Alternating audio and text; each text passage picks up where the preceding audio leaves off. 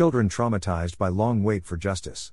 What is causing delays in our court and justice system is that the good hearted, hard working judges of the family courts are overloaded, underpaid, underfunded, and underappreciated. Most judges and prosecutors are dedicated and are working hard without fear or favor to cope with the backlog of many child sex abuse cases and deliver speedy justice, but some just cannot cope. Also, the offices of the prosecutors are understaffed and also overloaded with cases. The need for more prosecutors and a special children's court is clear. In one court in Cagayan province, northern Philippines, a Catholic priest, Father Carol Israel Ubina, is on trial for several alleged counts of rape and sexual assault against a 15 year old church volunteer.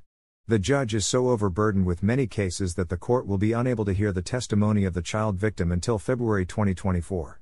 After pretrial hearings with the defense and prosecution, the trial is scheduled for three years, until May 2026. The hearings will be held only every two to four months.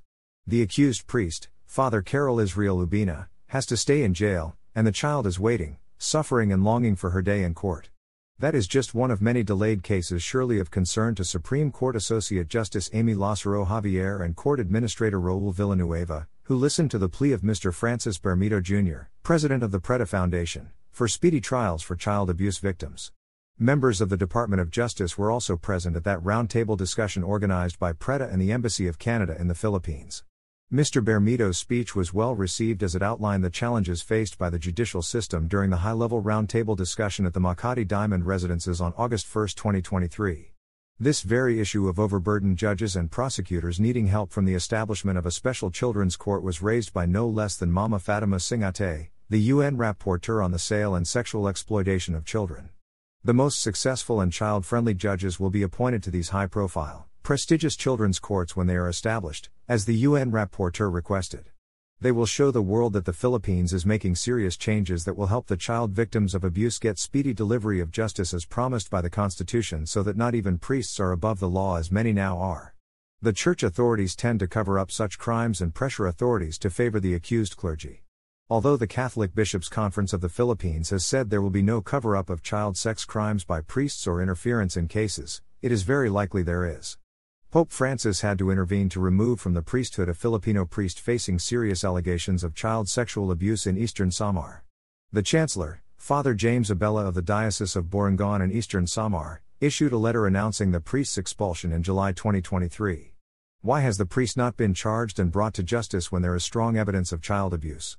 The victims are denied justice, and such heinous crimes as child rape and sexual assault must not be settled with money as presently happens. Abused children find protection and shelter from their abusers in the Therapeutic Healing Center of the Preda Foundation, where there are now 64 victims being healed and empowered. They win as many as 18 convictions every year against their abusers. Dedicated prosecutors are overloaded, too, and the Department of Justice needs to appoint more skilled, dedicated prosecutors. The child victims suffer greatly during these long delays, waiting for justice and peace of mind and heart. More determined judges are handing down more convictions than ever before based on the true, clear testimony of the child victims that are convincing and truthful. Judge Dorina Castro Baltazar in Family Court Branch 3 of Bataan is one of them. We have mentioned others in previous columns and commended them to the Supreme Court and during the event in the Makati Diamond residences. Let's call the child Rita. When she was only 13 years old in 2021, she was the victim of a heinous crime when she was cruelly raped by her father. She was traumatized and scared because her father was a violent man. Her mother was scared of him, too, and would not believe her daughter that he raped her and sent her away to Manila. A year later, Rita returned home to Bataan, and one day her father sent her sisters outside and took Rita into a bedroom, where he raped her again. It was November 2022. He threatened to hurt and kill them if she complained. But it was too much for Rita, she was deeply traumatized by the incest and had to tell someone. She told her best friend and cried uncontrollably. Her classmates brought her to the school advisor, and from there, they went to the municipal social worker and the police. Her father was arrested that same day and jailed while an investigation began. Rita was referred to the Preda Home for healing, therapy, and protection. Rita's mother was against her and tried to stop her from testifying, but Rita had emotional release therapy at the Preda Therapeutic Home and became self confident, empowered, and determined to pursue her case. The good judge, Dorina Castro Baltazar, listened. And while it was Rita's word against her father's denial, the judge wisely believed Rita. Her father was convicted of qualified rape and sentenced to life in prison. There, he cannot abuse more of his children or any other children.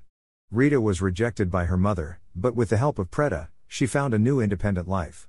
Laura, not her real name, is a child from Burgos, Pangasinan, and she was raped many times by her unemployed biological father since she was only eight years old. Her mother was working abroad, and child abuse is the greatest fear of overseas mothers. When Laura's mother returned, the abuse stopped until her mother went abroad again, and the abuse began again. It also continued when she returned years later, and Laura, traumatized by then and unable to endure anymore, told her mother.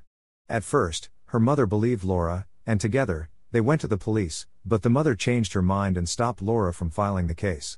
Laura was devastated. She faced a future of continual sex abuse by her father.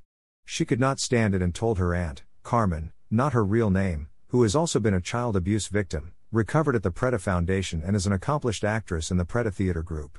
She referred Laura to Preda, and with the Preda social workers, Laura filed a case. She fought her case in Burgos, Pangasinan, and withstood the cross examination supported by the Preta team. She prevailed when the wise presiding judge, Vincent Lamug, believed her and convicted her father to life in prison after two years of trial. Even one year of awaiting justice is re traumatizing already, but waiting until 2026 is too long and all the more traumatizing for a child, during which she can be threatened and pressured to withdraw her complaint. What is urgently needed is a children's court and a speedy, decisive trial so that justice can be done and seen to be done without delay and as soon as possible. www.preda.org